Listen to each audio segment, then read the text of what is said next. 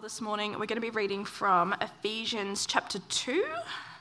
So if you'd like to turn there um, from verse 19 onwards. So then, you are no longer strangers and aliens, but you are fellow citizens with the saints and members of the household of God, built on the foundation of the apostles and prophets, Christ Jesus himself being the cornerstone, in which the whole structure, being joined together, grows into a holy temple in the Lord.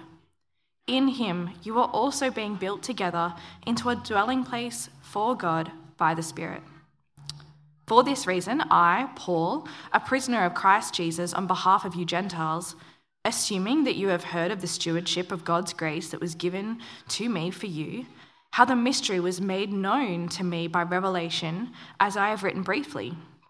You have heard, you have read this you can perceive my insights into the mystery of Christ, which is not made known to the sons of men in other generations, as has now been revealed to his holy apostles and prophets by the Spirit. This mystery is that the Gentiles are fellow heirs, members of the same body, and partakers of the promise in Christ Jesus through the gospel. Of this gospel, I was made a minister according to the gift of God's grace, which was given to me by the working of his power. To him, though I am the very least of all the saints, this grace was given to preach to the Gentiles the unsearchable riches of Christ, and to bring to light for everyone what is the plan of the mystery hidden for ages in God, who created all things, so that through the church the manifold wisdom of God might now be made known to the rulers and authorities in the heavenly places. This was according to the eternal purpose that he has realized in Christ Jesus our Lord, in whom we have boldness and access with confidence through our faith in him. So I ask you not to lose heart over what I'm suffering for you, which is your glory. For this reason, I bow my knees before the Father, from whom every family in heaven and on earth is named that according to the riches of his glory, he may grant you to be strengthened with power through his Spirit in your inner being, so that Christ may dwell in your hearts through faith, that you, being rooted and grounded in love, may have the strength to comprehend with all the saints what is the breadth and length and height and depth, and to know the love of Christ that surpasses knowledge, and that you may be filled with all the fullness of God. Now to him who is able to do far more abundantly than all we ask or think, according to the power at work within us, to him be glory in the church and in Christ Jesus throughout all generations, forever and ever. Amen. everyone, and uh, especially to those on Zoom who can't be with us but may well like to be with us. Okay, I don't think anybody here would have any trouble, you know, just warming to and identifying with that beautiful picture of the, the heavenly church that we saw last week in Hebrews uh, 12, and which Martin started with this morning from Revelation. It just it draws us in, doesn't it? It's just beautiful. We long for it. But the question this morning sort of bounces against that. How, how important is the local church and that's a, perhaps an abstract question, so let me try and break it down a little bit into two smaller questions and give you a couple of scenarios. So here's a very common scenario today. We'll see what you think about it. Is it acceptable for, is it acceptable for a Christian to say yes to relationship with Jesus, but no to commitment to a local church like ours?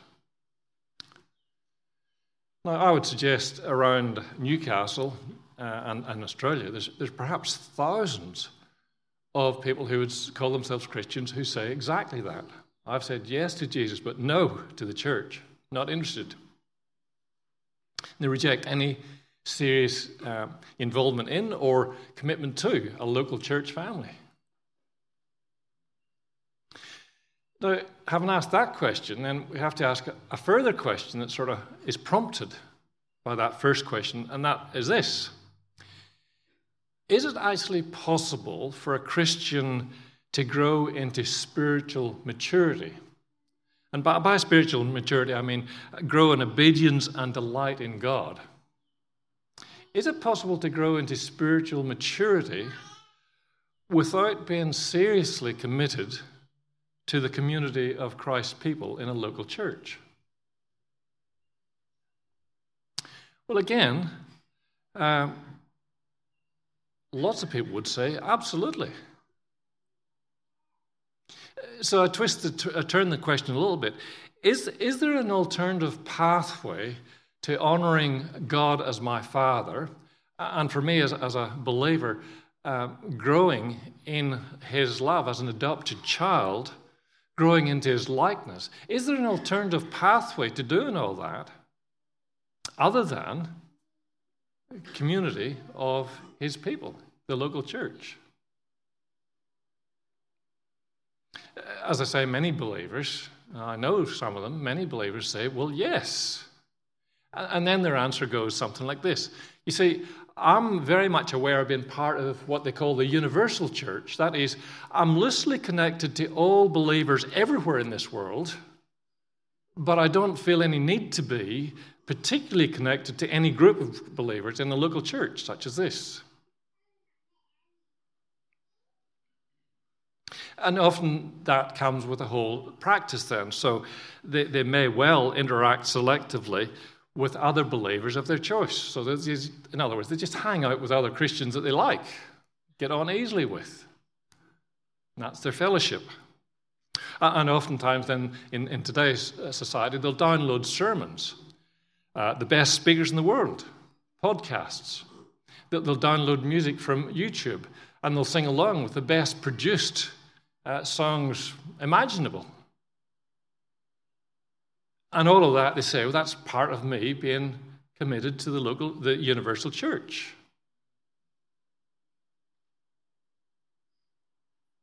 Last week, I began the series by suggesting that many Christians appear very confused in their thinking about church. And I said last week that in part that confusion comes from uh, thinking individualistically, uh, as our culture has taught us well. So we think about God's salvation primarily in terms of personal benefit. You know, I've been saved, I've been renewed, I've got a place in heaven. Even though the New Testament predominantly speaks in plural, plural nouns, collective, and focuses on community. More confusion then comes from our own experience, and I spoke about that a little bit last week as well. Uh, our understanding of God's heavenly church, as, I, as I've already said, that, that picture of being gathered in heaven and consisting of all God's saved people throughout eternity, gathered around Jesus, pictured in perfect unity and praise. It's just a, a warm, lovely picture, isn't it? But it's so very much at odds, oftentimes, with how we experience the local church which is, in contrast, so often ugly, uh, hurtful, and uh, perhaps some would say, not everybody, totally unappealing. And I think that's caused many Christians to be rather scathing of the local church in general and to vote with their feet by withdrawing from meaningful involvement in and commitment to the local church family.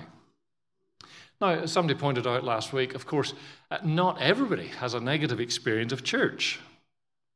As some of you here might have always just been happily involved in, in a church somewhere. Uh, you might well say, well, I recognize there's no perfect church this side of heaven, and my experience of churching has, has been wonderful. I quite enjoy going to church, I get quite involved. And that might well be true uh, for some. But you can do all that and still not actually know, according to God's word, the importance of the local church in God's scheme of things. So, church then becomes perhaps uh, it's a nice, pleasant thing, but it becomes a little bit like a club. Uh, so, a club's where you go because you've got similar interests and you, and you go with other like minded people and you enjoy the time. You might be involved and committed, do, th- do certain things. But don't understand the importance of the local church in God's purposes. And, and, more than that, perhaps you don't even think about what, uh, therefore, a local church family ought to look like and ought to do and how it ought to shape itself. So, this morning I want to jump into the Word and, and see the link between God's heavenly church or salvation community and local churches, local salvation communities.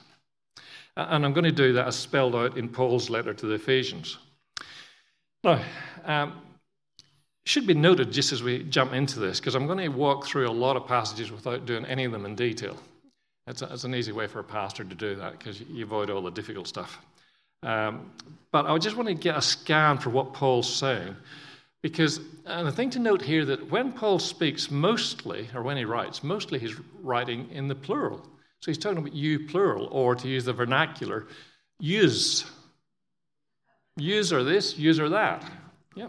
And it's a, it's a very good word when it comes to, I don't like it normally, but it's a very good word when it comes to, to describing church. Paul's always thinking plural, use.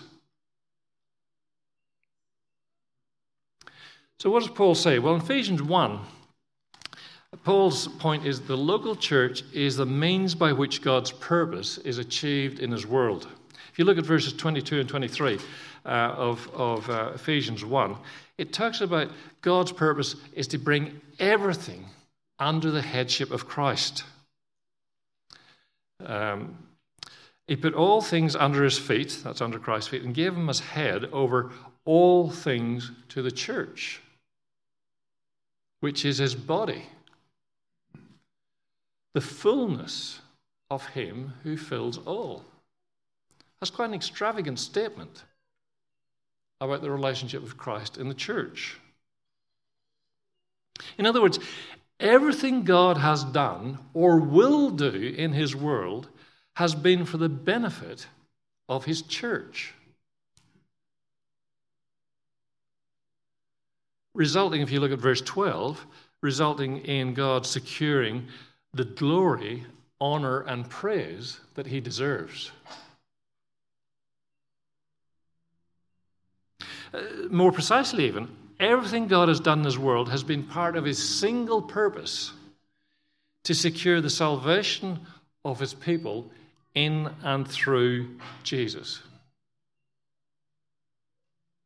Jesus, therefore, as it says, is the head of, a, of God's new salvation community, in which his saved people, Ephesians 1, verse 3 and following, enjoys every spiritual blessing imaginable.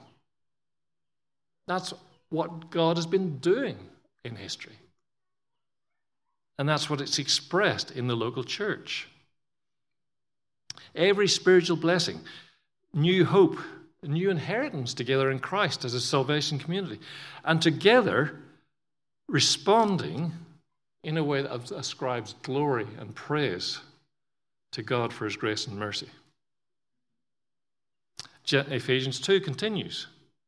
Uh, Ephesians 2 says that uh, being a local church or salvation community actually defines us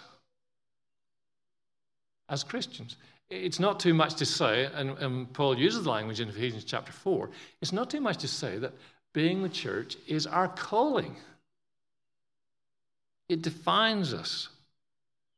Uh, look at uh, Ephesians 2, verses 4 to 10. Again, I'm not going to have time to read it all, but probably a familiar passage for most of you anyway.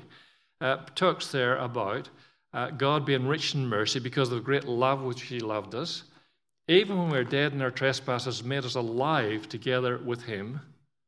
And verse 6 raised us up with him, seated us with him. All this is together.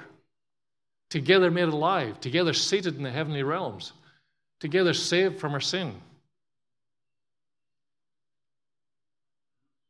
And this is not your own doing, it is the gift of God. We are joined to Jesus in every way. having been saved by him. And what that means is that coincidentally, we are, no, not coincidentally, that's the wrong word, simultaneously, we are joined with all other died for people. That's the together language. We are saved as individuals, as I said last week, but we're always saved into community.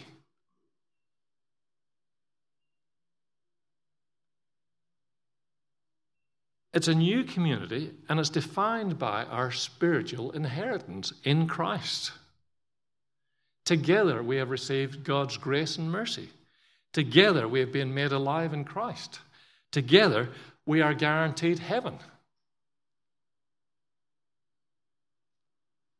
And if you look at verses 11 through to 21 in, in Ephesians, continuing on through that chapter, uh, together we have a new identity in Christ. It talks there about how Jesus breaks down the, the old dividing wall of hostility and calls us a radical new humanity.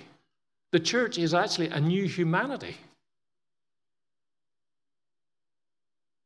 Old sin driven divisions have been replaced with radically new family or community. Pictured verse uh, 19 through to 21 as a building, a temple, a beautiful temple being built together in Jesus and by Jesus and for Jesus.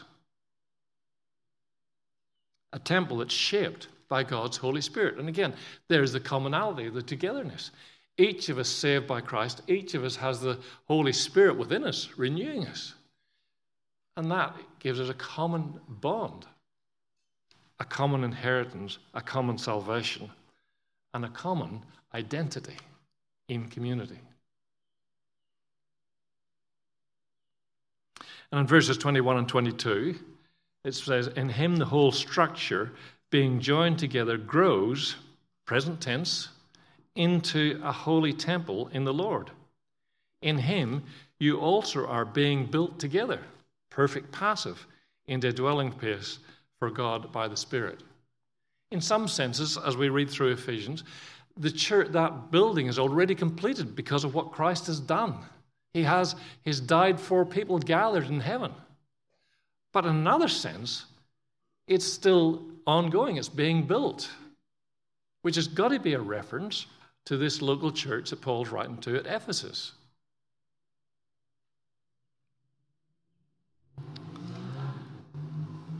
And all of this points to our calling in chapter 3, verse 10. So, what is our calling? So that through the church, the manifold wisdom of God might now be made known to the rulers and authorities in the heavenly places. This was according to the eternal purpose that he realized in Christ Jesus our Lord. What's our calling as the church together? Well, it's to bear testimony to God's goodness, God's wisdom, God's power in salvation. How, does, how do we bear testimony to that? In and through this died for salvation community. As people are changed from the inside out by the power of the gospel and demonstrate that change both to one another and to the wider community, we see God's power, God's wisdom. Who would have thought to do it like that?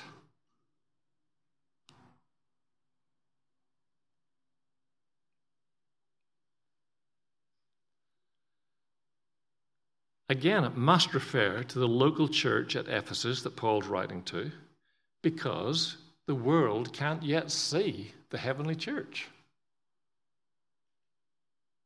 So, this is meant to be seen through a local church like us.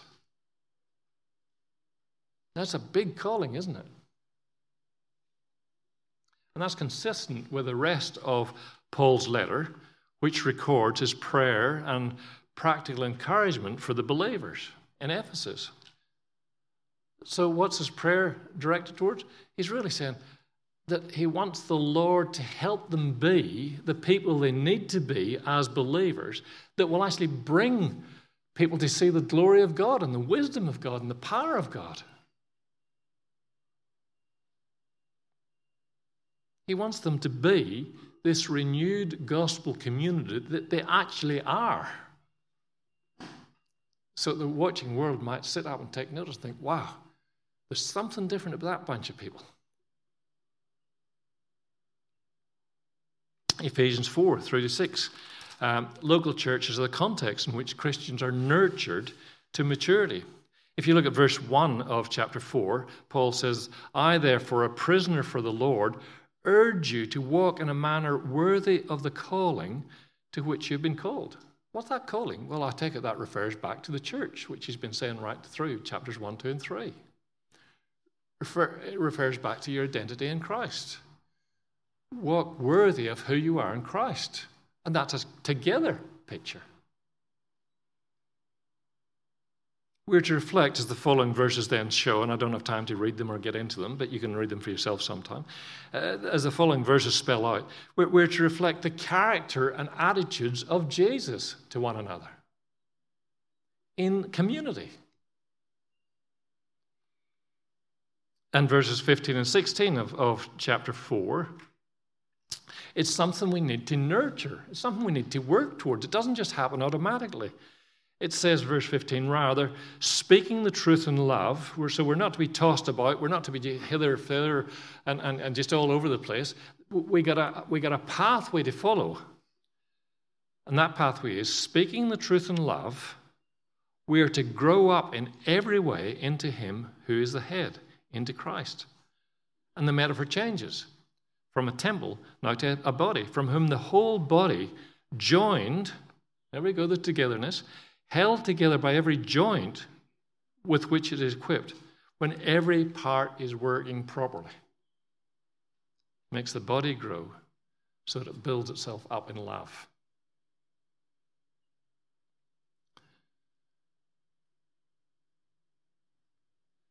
We're to be the body of Christ. We're to be a functioning body of Christ, not a dysfunctional body of Christ. And that functioning body of Christ will be marked as we're held together by speaking the truth in love and being controlled by the input from our head, the Lord Jesus Christ, through his word and through his spirit.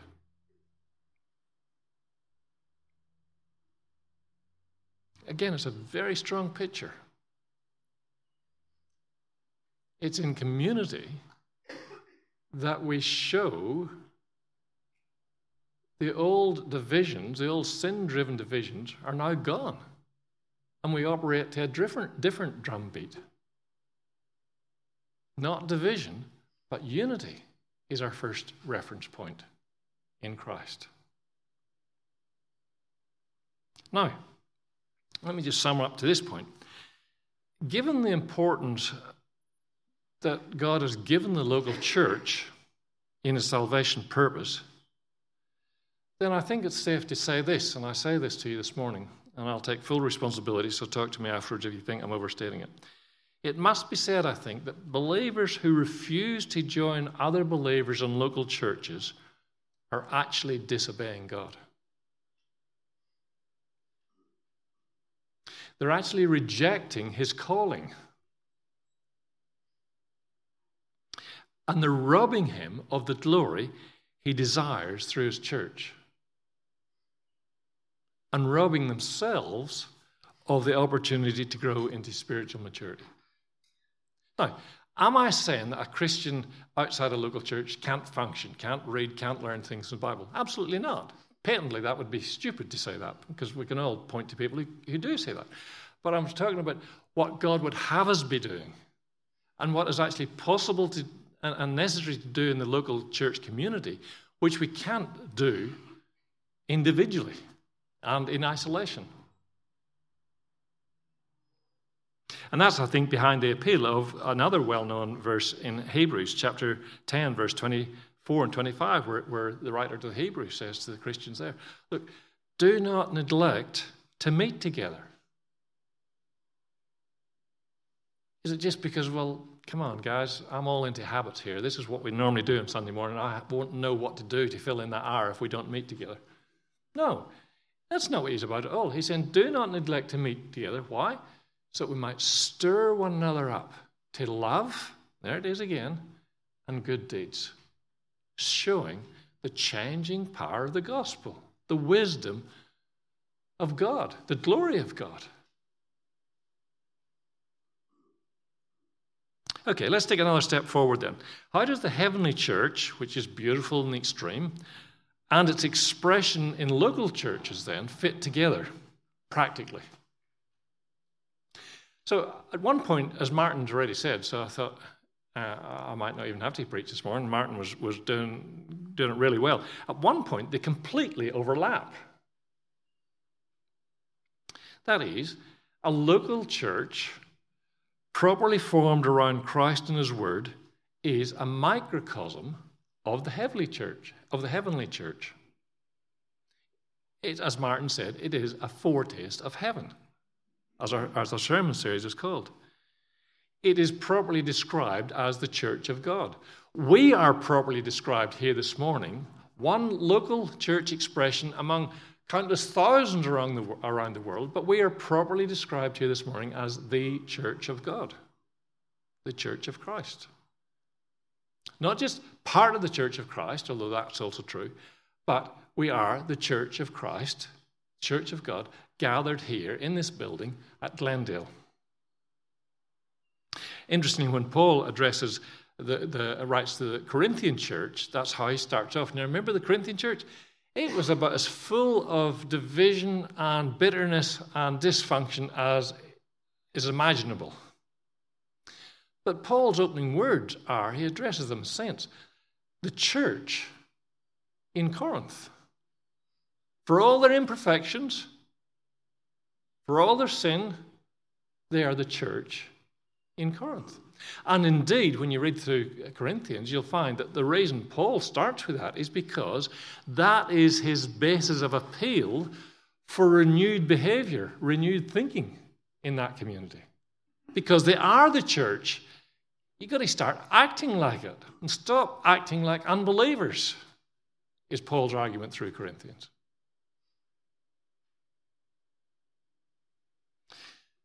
So at one point they completely overlap, but at another point then there's significant differences between the heavenly church and the local church, and you probably don't need me to, to uh, point them out, although I was particularly uh, hoping that the, the little one who said that they come to listen to God on Sunday might have been referring to me, but I, but I, I,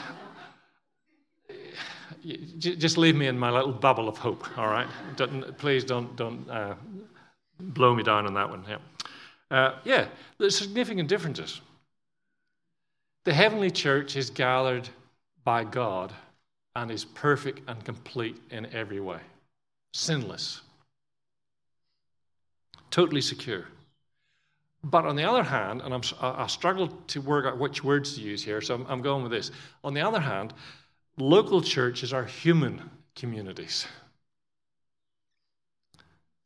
Uh, Uh, Martin Luther, Martin Luther wrote that the face of the local church is the face of the sinner. And what he was saying there is that our local church will always be a mixed bag. It'll be a mixed bag of saved and unsaved people, even though that won't always be obvious. And those who are saved and unsaved won't always be the ones we think are the unsaved and the saved ones. Christ tells us that in different points. So it's always a mixed bag of saved and unsaved, but it's also always going to be a mixed bag of good and bad motivations in whatever we do together. Good and bad attitudes and behaviors. You don't need me to tell you that. That's as plain on the nose as the nose on, on my face, and that's plain. The, the local church, therefore, is like God's building site. And like all building sites, it can be ugly and messy to observe and chaotic. But here's where so many Christians get it wrong. They harshly criticize the local church as a building site because of present imperfections, but forget that it is a building site and that one day, out of the ugliness and the messiness and the, and the, the chaos, will arise a beautiful building. Richard Baxter, one of the Puritans, described the local church as being like a field hospital. And he said Christians are patients. And they're in the hospital because they need what the hospital can offer them. They need the ongoing treatment that God's Word and God's Spirit and God's people offer as they're being renewed from the inside out. And Baxter goes on to say then, well, how sad is it that when one patient who's in hospital for this particular illness then criticizes all the other patients who happen to be in the hospital for the same illness? And they say, Well, I'm not going to stay in this hospital with all you other sick people. It's a bit ironic, isn't it? When we should all be supplying the balm of the gospel, the balm of God's word, the medication that Jesus has freely made available and which we so desperately need and desperately need one another to apply it. So the little community is formed by the gospel and for the gospel. And that must be the starting point for working out what a true local church family will look like, uh, since it's to be a colony of heaven and earth. I'll be saying more about this uh, next week when we look at the agenda for the local church. But, but just some, some summary points here now. So, so the local church, formed by the gospel and for the gospel, therefore, must be an integrated, functioning body. That's the building. The in, uh, uh, integrated is the building, the interdependency. Functioning body with Christ demonstrably as head of that body. Uh, the dominant picture of the local church throughout the New Testament is that of a body. Many parts forming an organic whole. And Christ as the head of that body. And that's what we saw in, in chapter, uh, these Ephesians verses. And we see it again in chapter 4, verses 12 to 16 that I referred to before. And what that means is this if we're going to be the local church in a proper expression, then we always need to be word centered. We always need to be Christ centered because Christ is the head, and it's through his word that he brings renewal. And that means we therefore have to be spirit dependent because the Spirit enlivens us through the Word. And it's the Spirit that enables us to participate meaningfully in this local body of Christ. And it means that we need to strive to maintain a sense of being one family, an integrated whole. That's what a body is. And that needs to happen not just when we meet together on Sunday morning, as we're doing now, but it also needs to be front and center in our mind as we meet together in a whole range of subunits during the week, whether it's small group or kids club um, or, or, or, play group or um, you know um, peer based groups or age specific learning groups, interest groups, and so on and so forth. We get so many subunits. Each one of those subunits needs to be viewed as part of the integrated whole. It must always be seen as being beneficial in so much as they help us become part of the integrated whole, not that they become little churches in their own right.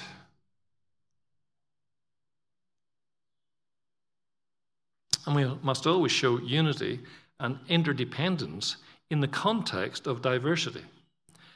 Now, this is a really challenging one for us as Christians, I think, because we always start, or our tendency rather is to start from the point of view of difference, and then wonder how we can manage or conjure up unity.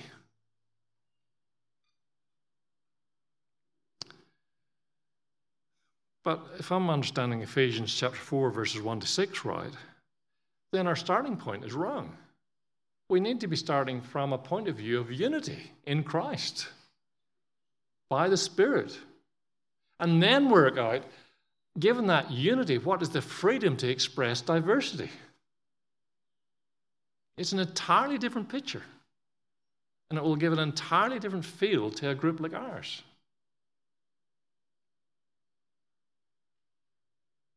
So we can express diversity in age. That's a lovely diversity to be expressed in an interdependent way. Young need the life experience of us old geezers, and us old geezers need the energy and the kick up, well, uh, the encouragement, shall I say, of, of, of, of the younger people.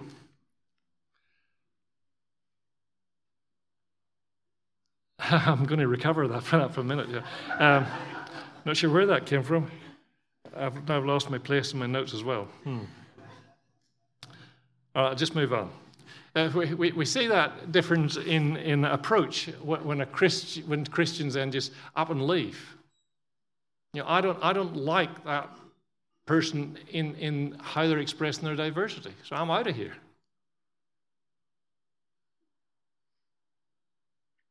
And we so easily express our differences through criticism. But we so easily forget to express our unity through selfless participation in a church family like this for the good of all. I'll dig deeper into that next week, as I say. But now I just want you to hear, uh, in summary, that it's very easy and not at all uncommon for, for local churches like this to actually build community without the gospel.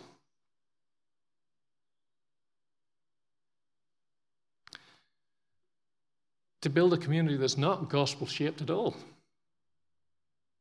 See, I, I could take you to lots of churches where the community is built around similar likes and dislikes or similar needs, uh, similar demographics, similar stage in life. So you have, you know, congregations where they're just teenagers. You've got congregations with young families, and then you get congregations with the, where they're old people. And, and, and it's just based around lovely, enjoyable community, but it's not gospel shaped in that sense. Or it may not be gospel shaped. well, I want to say to you this morning that God is not happy just to have entertaining, engaging meetings and music which are well attended and well enjoyed.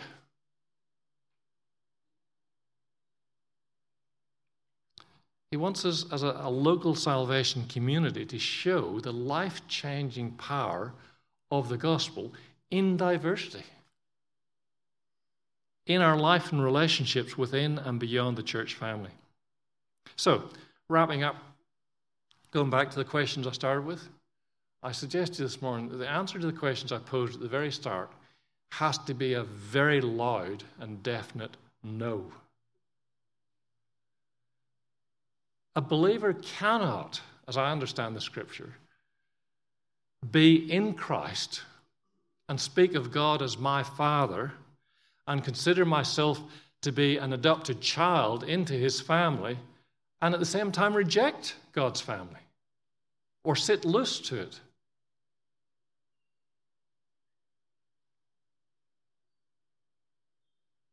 And remember, that family was assembled at great cost. It's a died for family. And again, I would say a believer cannot expect to become spiritually mature in isolation even when listening to the best sermons and the best songs from around the world. Because there's an aspect of that that comes only by rubbing shoulders with other sinful people, which is our opportunity to learn to act towards others in grace, to know ourselves, and to be gracious and loving and what else does that say except the glory of the Lord changing us from the inside out?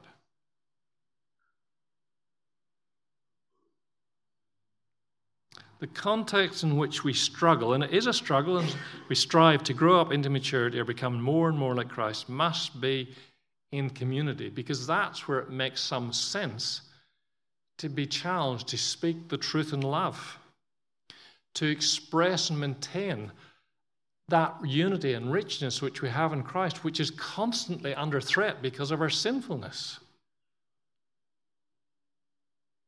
God has brought us into a died for salvation community that is, local churches, as I said from Hebrews, that we might stir one another up to love and good deeds. Two more sentences. So many believers ask this question Where does God and the church fit into my life or work or leisure? But I think the real question ought to be how is my life fitted into God's local church?